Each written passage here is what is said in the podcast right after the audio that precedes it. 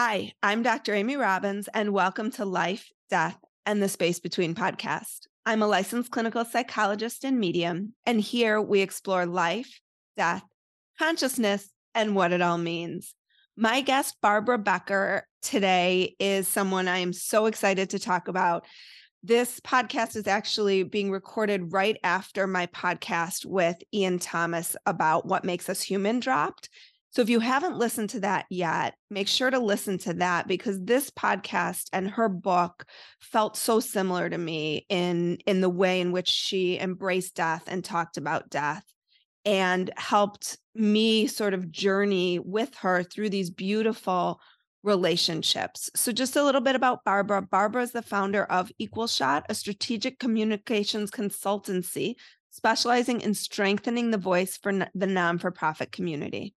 For over 25 years, she has served as a broad range of institutions, including the United Nations, Human Rights First, and the Foundation for Women, and the Grameen Bank of Bangladesh.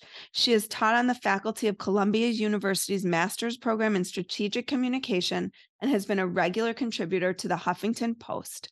Becker holds a Master's of Arts in International Administration from the School for International Training, a Master's of Arts in Media Studies from the New School, and a Bachelor's of Arts in Sociology and Anthropology from Haverford College. An ordained interfaith minister, she lives in New York City with her husband and two sons. Her beautiful book, and when I say beautiful, it is. I just finished it right before we got on, and I was had tears in my eyes as I got on with Barbara. It's called Heartwood: The Art of Living with the End in Mind. Welcome, Barbara. I could really, really use your help. If you haven't had a chance yet to listen to my season five opener, go back and listen to that. I need your support you can go to Patreon and put in Dr. Amy Robbins. And there you can find different levels in which you can support the podcast financially. At this point, I have no ads, I have no sponsors, and it would really, really help me out if you've gotten something out of this podcast, if you could donate $5, $10, or even $20 a month to help support the podcast. I'm continuing to work to try to get sponsors, to try to get advertisers. But until that happens, I need your help. And there are other ways to support the podcast. You can like the podcast. You can subscribe to the podcast. You can rate and review the podcast. I always love reading your reviews. They're really heartwarming to me. And it's the emotional currency that I get from providing you with this resource. So please, please take a moment help me out here. You can also find the links in the episode notes as well as on my website at dramyrobbins.com. And don't forget to follow me on Instagram at Dr. Amy Robbins. Thank you so much for having me. I'm so gushing. We were talking before just about how beautiful this book is. Can you walk me through, walk us through how you wrote this book, how it came to be, and really what what is at the crux of it for all of us? Which is what's at the crux of all of our lives, right? Eh, that's mm-hmm. exactly right. Yes. So, Heartwood is actually a series of stories about our mortality and people who I have loved and lost in my life, um, centered around this metaphor of Heartwood. I mean, Heartwood is um, I just find this so beautiful. I discovered the metaphor of Heartwood after both of my parents died. And I was walking through an old growth forest with my husband, and I learned that inside every tree is a pillar that is more durable than the rest of the tree. It's called heartwood. And, you know, it's the part that's prized by woodworkers. But the thing that people don't know about heartwood is that that's the dead part of the tree. It's totally inert. Now, it no longer participates in the flow of water and nutrients up and down the tree, but the growth rings of the tree wouldn't be able to grow around it if it weren't for that solid, durable core. And when I discovered that, I thought, oh my gosh, we people are so much like the trees. I mean, the people who we've lost and loved form that enduring essence within us and we get to grow around the lessons and the memories. What a beautiful metaphor. It really worked because what it did was it enabled me to tell the story of loss and the story of love. So the the heartwood and the growth rings of the book are people like my dear friend Marissa. Marissa starts the book. She was my earliest childhood friend. And when she was about 30, she was diagnosed with terminal breast cancer. And she lived in a way that really surprised me with that diagnosis. I mean, she ended up with even more vitality than she already had. I mean, she was going to use whatever time she had left on earth um, you know, to live richly and be with the people she loved. She married her college sweetheart, even though they knew that she didn't have a lot of time left to live. And between chemo treatments, she went to Italy, which was her family's ancestral homeland. So Marissa was living this beautiful life, but I was extremely anxious. I mean, I knew I was going to lose one of my best friends. I was extrapolating, like, oh no, someday I'll lose other people who are dear to me, like my parents. And I started thinking about my own mortality a lot as well. I was kind of obsessed. So, as I think maybe we both are. I think that's right. I mean, you can't go through that with a loved one and not end up in some of these bigger existential questions. Mm-hmm. So I ended up getting so many books. I was like, other people have had to have dealt with this throughout time. And what do they teach us about mortality? And so I read everything. I got really interested in the teachings of the Buddha. I read the Stoic philosophers like Marcus Aurelius and Seneca. I read Henry David Thoreau, and there's a lot in Walden about mm-hmm. this. And, and you reference what, that a lot in the book, the I Walden do. references. I do. My dad loved Henry David Thoreau so much, and I ended up with um, almost religion around Thoreau. I've learned so much from from him and his life lessons because his brother died in his arms and that was really the reason why he went to Walden Pond in the first place. Huh. Um, yeah. So all of these these wise people, they teach us that if you want to live life as fully as you possibly can, you have to start with the end in mind. You have to fully face your mortality. And it's in mm. that that we learn how to reprioritize and decide what's important for the time that we do have. And how do you think we do that? Obviously, we're a culture of death denial in so many ways. How do you think we can address the end in mind when it isn't imminent? You know, I think we say this a lot. I say it too. I try to do it in my life. But I also think it's different when you get a terminal diagnosis or any diagnosis, or you're faced with the possibility. I mean, I almost sometimes find even when I'm just sick and I have like a flu or something, that actually can take me there pretty quickly because it shows me how quickly I can, I should value my health. But yes. how do you think we do that? We can do that every day. Oh, I am so glad you brought that up. I'm just getting over COVID myself. And oh. I, I spent many, many days just lying in bed with that thought. There was a great teacher by the name of Stephen Levine, and he actually wrote a book called A Year to Live way back, you know, a couple decades ago, I believe. And he said, he encouraged people to actually live with the common cold.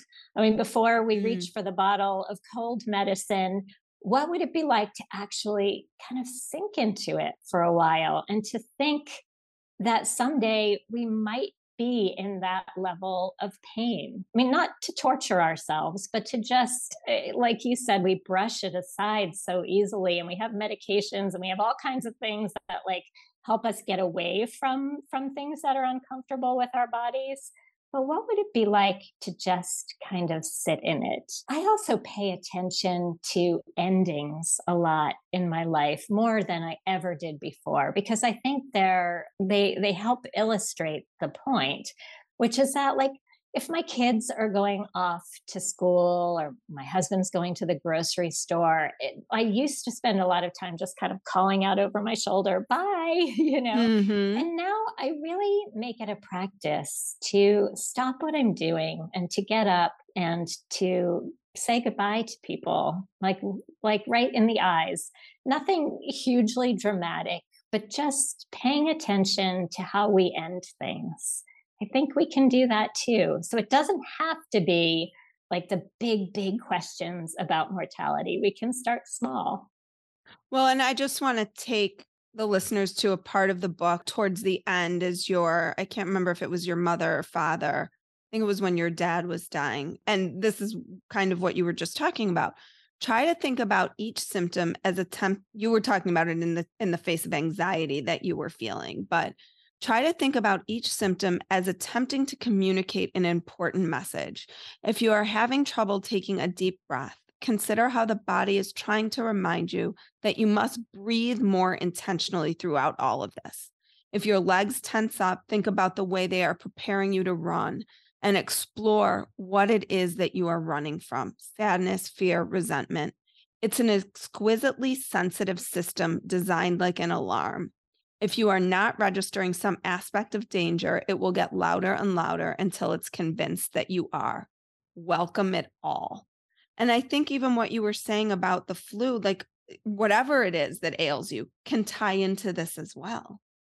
Yes, I, I, have been surprised by the number of people who've read Heartwood and said to me, you know, I haven't lost anybody yet to death, but I lost my job during COVID, or I was forced to move, or somebody was telling me about a beautiful piece of jewelry that meant so much to her from her grandmother that she lost. I mean, we have so many ways that we lose things in our lives that all add up to this the sort of ultimate big questions around loss I like that you picked out that passage. It's one that I myself went back to and had to reread because on the day that Heartwood was released into the world, its book birthday, I was actually having surgery for breast cancer myself.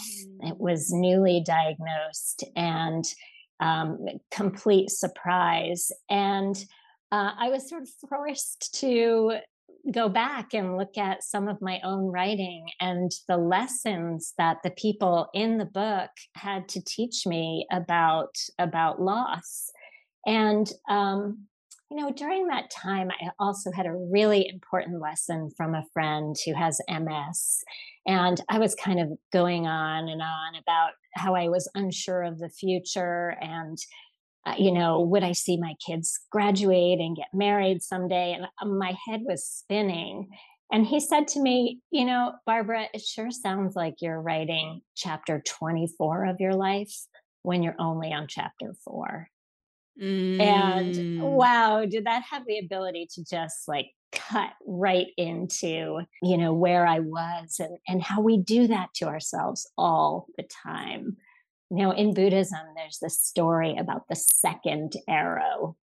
You know, the first arrows of life are the things that are unavoidable, you know, the illnesses, the loss, and they sting and they burn. But the second arrow is the one that we shoot at ourselves, where we just keep going on and on, and we let our heads tell us all of these stories that aren't necessarily true. And that's the kind of suffering that we can control in life. Do you find in your exploration and as you wrote this book that Buddhism, I know you trained for your hospice work through Koshin, who I interviewed not long ago. And their what is their center called? The Zen. It's called the New York Zen Center for Contemplative Care. And do you find that Buddhism for you or in general as you you reviewed texts and um, teachings on death has sort of the best ability to help explain philosophically and understand how to integrate death into life?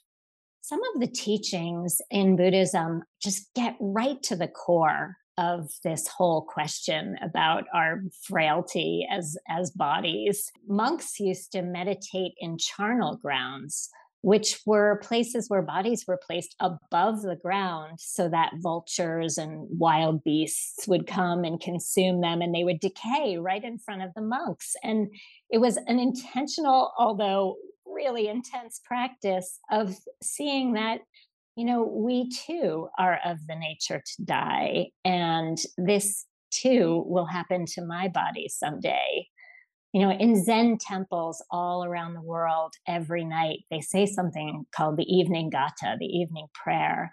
And it ends with, Let me respectfully remind you life and death are of supreme importance. Time passes swiftly by and opportunity is lost. On this night of our lives, the days decrease by one. Each of us should strive to awaken do not squander your life. Like, wow. Yeah. Talk about a contemplative death practice, right? Yes, yes. It's it's the whole tradition all around the world. So that says something. Well, and you talk also about the nine contemplations by Atisha that all of us will die sooner and later. Your lifespan, this is it, right? Your lifespan is decreasing continuously. Death will come whether you are prepared or not. Your lifespan is not fixed. Death has many causes. Your body is fragile and vulnerable. Your loved ones cannot keep you from death. At the moment of your death, your material resources are of no use to you, and your body cannot help you at the time of your death. What a practice, right? I actually took a course in Buddhism on what's called the Satipatthana Sutra, which is where the death sutras come from in the ancient uh, texts. The teacher had us watch together an autopsy. I had never seen anything like that before. It was very sacred and we did it in the container of being together as a class with a lot of time for processing. It's sort of one of those things you shouldn't go on YouTube and try to find alone because yeah. it's very hard. Mm-hmm. But these are some of the practices that a student goes on and on in years studying Buddhism, they might encounter.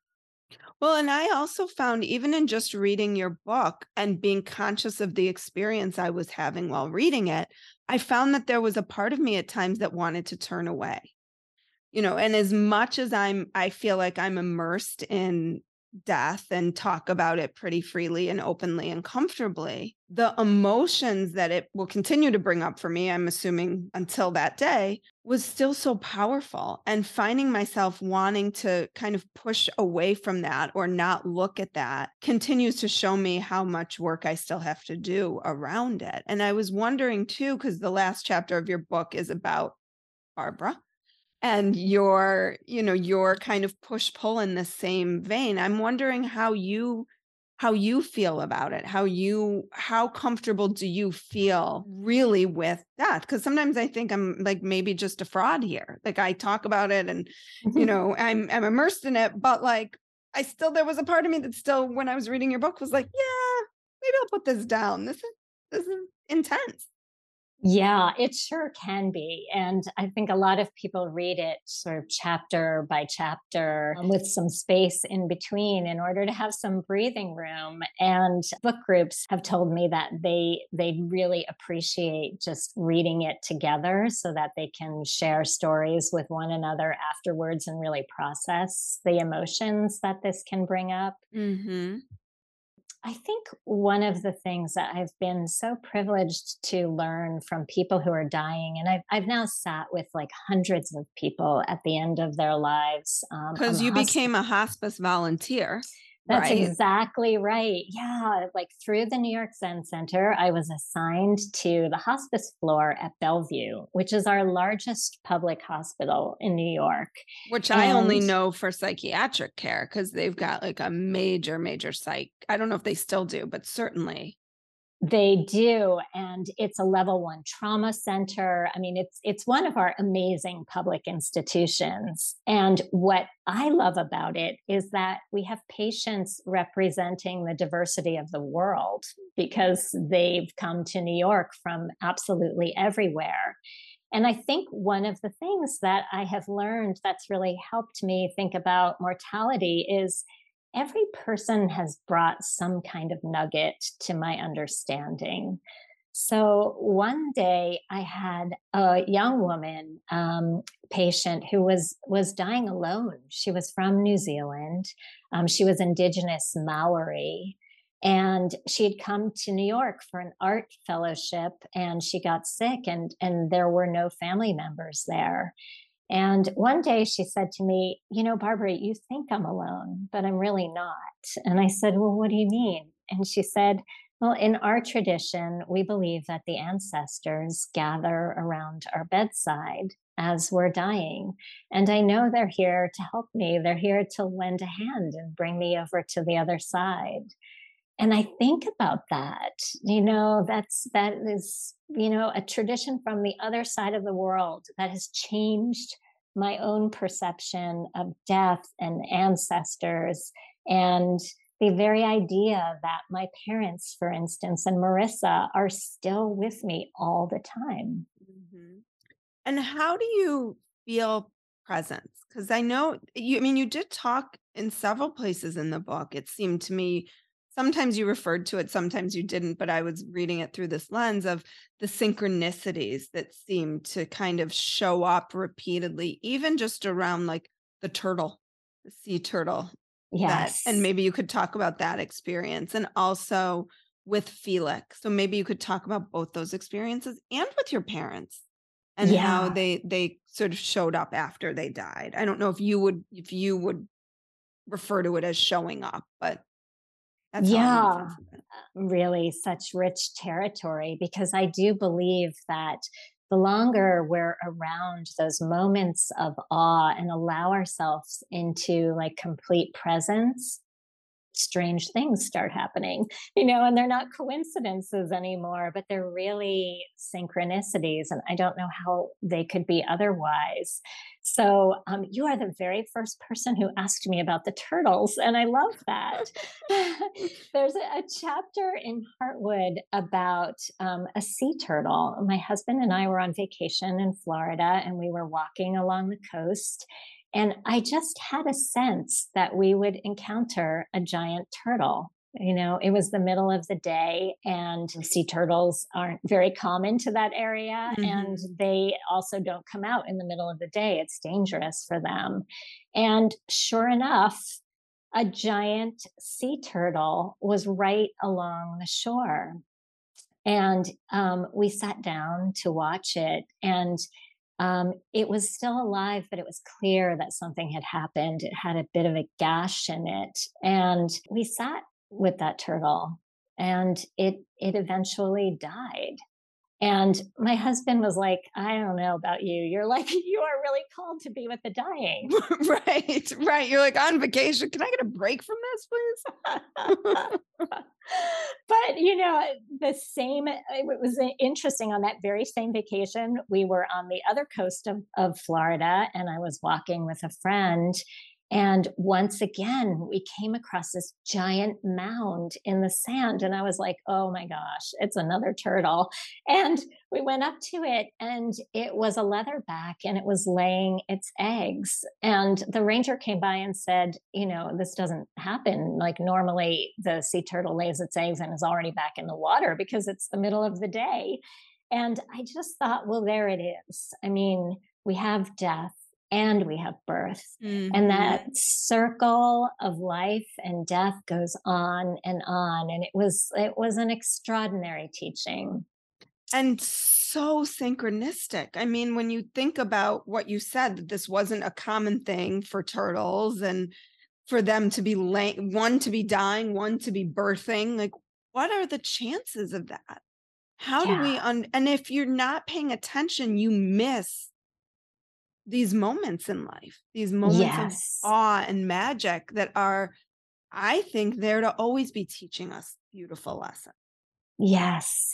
I think that one of the most important lessons we can learn in life is just how to show up moment by moment by moment. Um, even when the moment is not so appealing. You know, I love the Taoists. They say that this is a world of 10,000 joys and 10,000 sorrows. And, um, you know, we have this idea of toxic positivity in our society. Like we're always looking for the silver linings. We always want things to be better and brighter and younger. And when we do that, we deny those moments of presence where there is sorrow. And it's not that we want to dwell in them forever, but we want to learn to do the dance between the positives, the negatives, because the negatives might not be so negative and the positives mm-hmm. might not be so positive. Like there's so much wisdom in the present. And can you tell us a little bit about, can you tell us about Felix and also your parents and those synchronicities? Sure. I actually grew up in a house with a real skeleton in the closet. Um, Felix was my grandfather's medical school skeleton. It was a skeleton that was assigned to him in the early 1900s. And back in that day, they weren't expected to return the skeleton. It was supposed to go on with you to your medical office. So Felix grew up in the house that my dad was a little boy in, and when my so back in the day they didn't have the plastic skeletons they didn't they have now plastic have. It was like the real, the real deal, the real deal, a real skeleton. So after my grandfather died, I grew up in a house with a real skeleton. We called him Felix, and he was like a benevolent presence in our house. Like my family adored Felix. And I learned so much from Felix um, growing up. I mean, I really was the kid like Hamlet. Like I would sit there with a human skull in my hands and wiggle his teeth. And um, it just didn't seem odd to me because it had always been that way. And you know, after my parents died, we thought, okay, you know, who's going to take Felix now? I didn't, I didn't really have room for him in my New York City, like limited closet. Opening up your closet and Felix is just hanging there, hanging out, sitting on your couch right. when you come home at the end of the day. exactly. So, you know, my mom was so funny. She said, you know, when I die, just put Felix's bones with my bones. And um, I actually talked to a, a, green funeral director and I was like, is that is that kosher? Can you do that? And she said, no, no, you need a death certificate. And like there's nothing to do but to return this body to the state medical examiner. So that's what we did. We wrapped up Felix in a blanket and I wrote in a little note into the box that said, you know, Felix has been with us for over a hundred years and we've loved him. And if you could tell us what happens to him, I would I would be so grateful. And the next thing you know, a um, forensics uh, teacher, an anatomy teacher from the local high school where my brother's kids go to school, has received Felix as a teaching tool from the state medical examiner and has spruced him up and rewired his jaw and and so Felix like you know went back to school and is still with your like, nieces. Yes. That's just unbelievable to me. Isn't it amazing? Yeah, I'm actually adapting that story for a children's book because I think that we need to talk to kids about death and about bodies.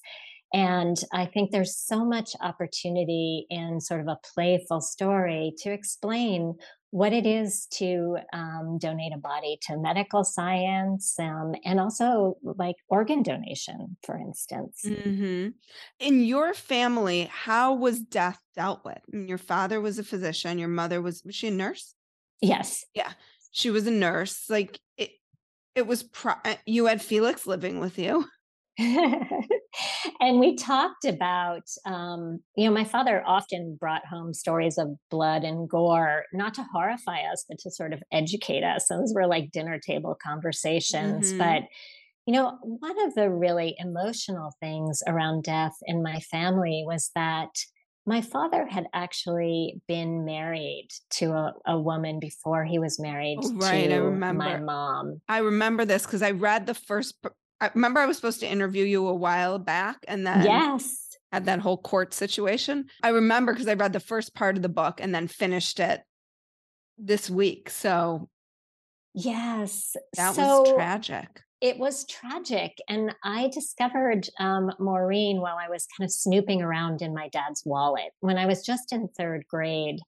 And I saw that he had a photograph tucked behind the picture of my mom.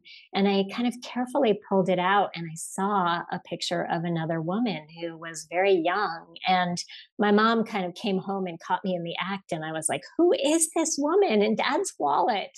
And she said, you know, your dad had been married to this woman who lived in England, um, where my dad was studying.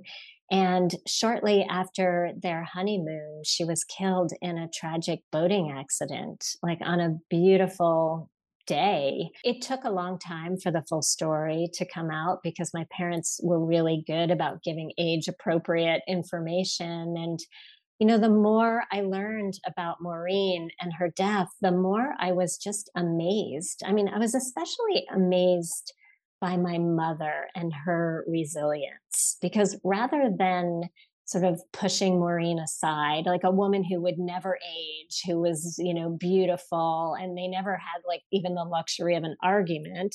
Mm-hmm. Um, you know, my mom would actually have a wreath laid at Maureen's grave every single Christmas for as long as my mom lived.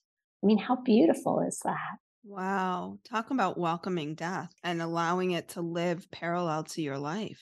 Yeah, I mean, there's a, a chapter, and I won't I won't tell the whole story, but at the very end, my dad takes us to England to meet Maureen's family, to meet her parents and her sisters. And my mom could have put her foot down and said, No, that's weird. Like, that's, you know, another lifetime ago. And why would you subject your children to that? But she thought, you know, my dad needed closure and she thought we could handle it. And talk about like beauty and awe and wonder. Something absolutely amazing happens when we go to their house and and pay a visit to Maureen's family. Your parents died quite close together. Yes. How far apart were their deaths? Just a little over 2 months apart. Okay. And your your father died from metastatic cancer. Yes, right? he also had Alzheimer's disease which was so interesting too as you talked about it because when you when you talked about bringing him to the hospital it wasn't his treatment it was his scan his scans his ability even with alzheimer's to go to to know things yeah. from his I, I found that fascinating just in terms of of life and our brains and how they work and um his ability to one read the scan and know what was happening before anyone else knew what was happening. And two, I think there was a code to a, a room, a special a room that he had worked in.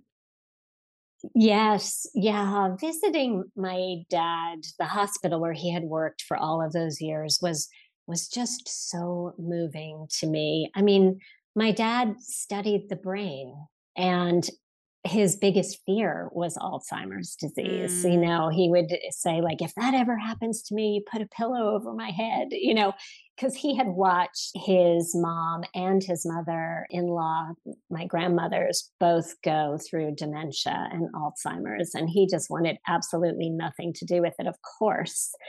But when my father developed Alzheimer's, it was so interesting. Like, he was just absolutely curious about what was happening to his brain. Like it wasn't uh, like the depressing thing that he thought it would be. He he really like kind of lived into the like wow what's going on this is how the human brain works there was like I, do not want to glorify that disease because it is really horrible in so many ways mm-hmm. but it also took some of the edge off of the metastatic cancer that he had simultaneous to it and he always said he would be a terrible patient if he was in pain and and somehow in his sort of fogginess um, mentally, he was just different than I would have imagined he would be with another terrible prognosis.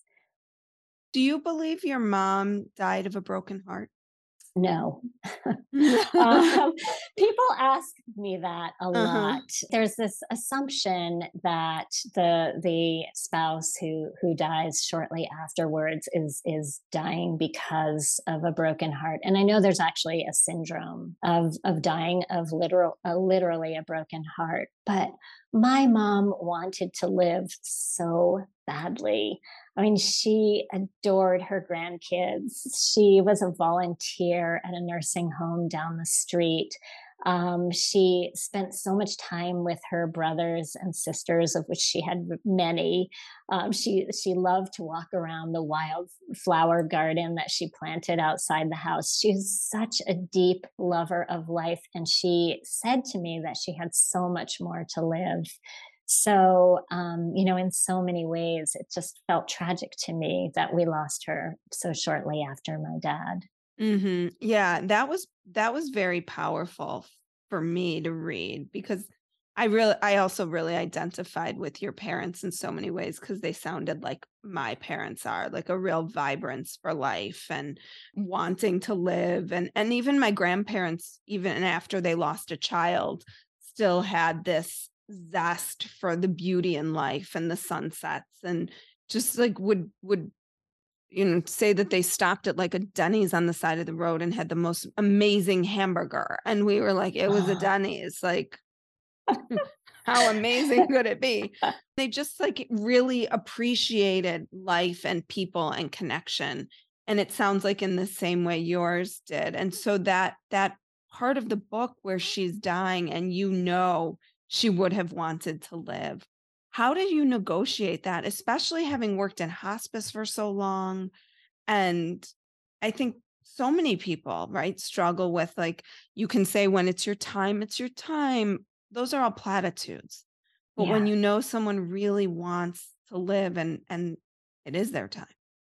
Yeah.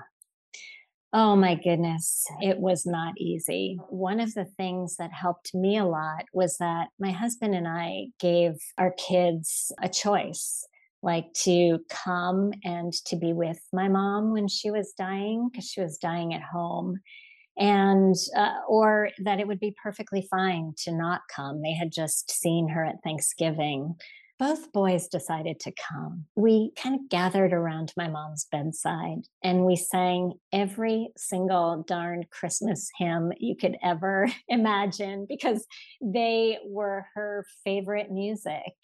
And when she was able to, she told us her life stories. People have this very interesting way of doing what's called a life review. Like they sort of spontaneously tell these amazing stories, some of which you've never heard before as they're dying you've you've seen this before? Yes in the days leading up to maybe not the the last moments but yes over and over again people just love to sort of reconcile their lives and to tell the stories and to leave the the treasures behind uh, one of the things my mom said that I will carry with me always is that, you know, it was as she was leaving the hospital to come home and be on hospice, a nurse had said, you should really put your, your valuables away, like if you have anything, because they tend to disappear in a hospital, she said.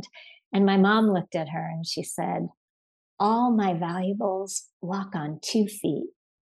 And I just love that. I was like, Mom, you know, that's beautiful. I Googled it, I, you know, to see if anybody had ever said that before, and nobody has to my knowledge. Like all my valuables walk on two feet. Oh, it was such a pearl of my mom's brand of wisdom. Mm. And those are the things that I choose to hold on to when I think about what the end was like for her. I was the person administering morphine frequently and cleaning up when she had soiled herself. And those those things are so vivid in my mind, but they also tend to fade more so than than the treasures that she left. Do you did you find sitting bedside in your volunteer role that you got many of these treasures as people were moving towards their death? I've been privy to a lot of amazing stories that people will tell, but there's nothing like the stories that somebody you know will tell you. Maybe because of your shared history. When Marissa was dying, we talked about so many of our favorite moments from childhood. I mean, some were just absolutely ridiculous, like you know, letting our brothers ride their little like little scooters off a ramp and like right over us like Evel Knievel, you know, like uh, I know we just laughed and we laughed. And being at the end of someone's life to me feels like a sacred moment so many times. So I want to end with this. I have learned that being open to death is a powerful way to learn about living that when we stop pretending we will live forever, a certain tightness begins to loosen. Slowly, we give ourselves permission to relax the vice grip we use to control our circumstances. A sense of freedom emerges from within. Though little may have changed on the outside, and loss will continue to be our companion, our internal landscape is renewed. Just as we cherish ourselves more, we will cherish others more as well. Sometimes, as the great masters have taught, we have to die before we die if we want to truly live. Your words are so, I'm thinking as, because we were talking earlier about my book. I'm like, do you want to ghostwrite my book? Because your words are so beautiful. They're just uh, so powerful and transformative. And I think if if anybody, hopefully you will all buy this book because it really is each chapter is so powerful. But that if we can integrate these words into our lives, I do believe it can transform. It's such an honor to hear those words read by you. Um, and I can't wait for your book. I'll read you a passage of your own book and you'll see how wondrous it is. that, that sounds like a deal. Barbara, are there any kind of parting words you want to give my listeners in terms of how to live with death with the end in mind? I would say take it small and really show up. And you don't have to ask, what would I do if I had a year left to live? But what if this hour were my last? Like, what if our goodbye to one another right now were our last? So I just want to tell you how much I appreciate you and I love what you're doing. And the more beautiful voices that we can add to this whole movement of demystifying death just helps everyone. So I honor you. Thank you. I feel the same way, you know, just so connected to you and your work and your humanity. It's just so beautiful to see you put it all out there in such a vulnerable, real, genuine way that I think speaks to what it really means to be human. So thank you. Thank you. We're both going to be like weeping on the floor after this interview today. I think I already am. yeah, which is how I almost started the interview. So, Barbara, thank you so much. If my listeners want to know more about you, where can they find you? Where can they find your work? I have a website, barbarabecker.com. There's a reader's guide for Heartwood there and a lot of resources as well. Thank you so much for this time today and for this space. It was absolutely beautiful. Thank you. Like what you heard today and want to hear more? Wondering what comes next and what it all means? Head over to Apple Podcast, Spotify, Stitcher, Google Play, or anywhere you get your podcasts and hit subscribe. Also, if you could take a minute to rate and review my podcast, I would really appreciate it. Stay tuned as we continue to explore life, death, and the space between.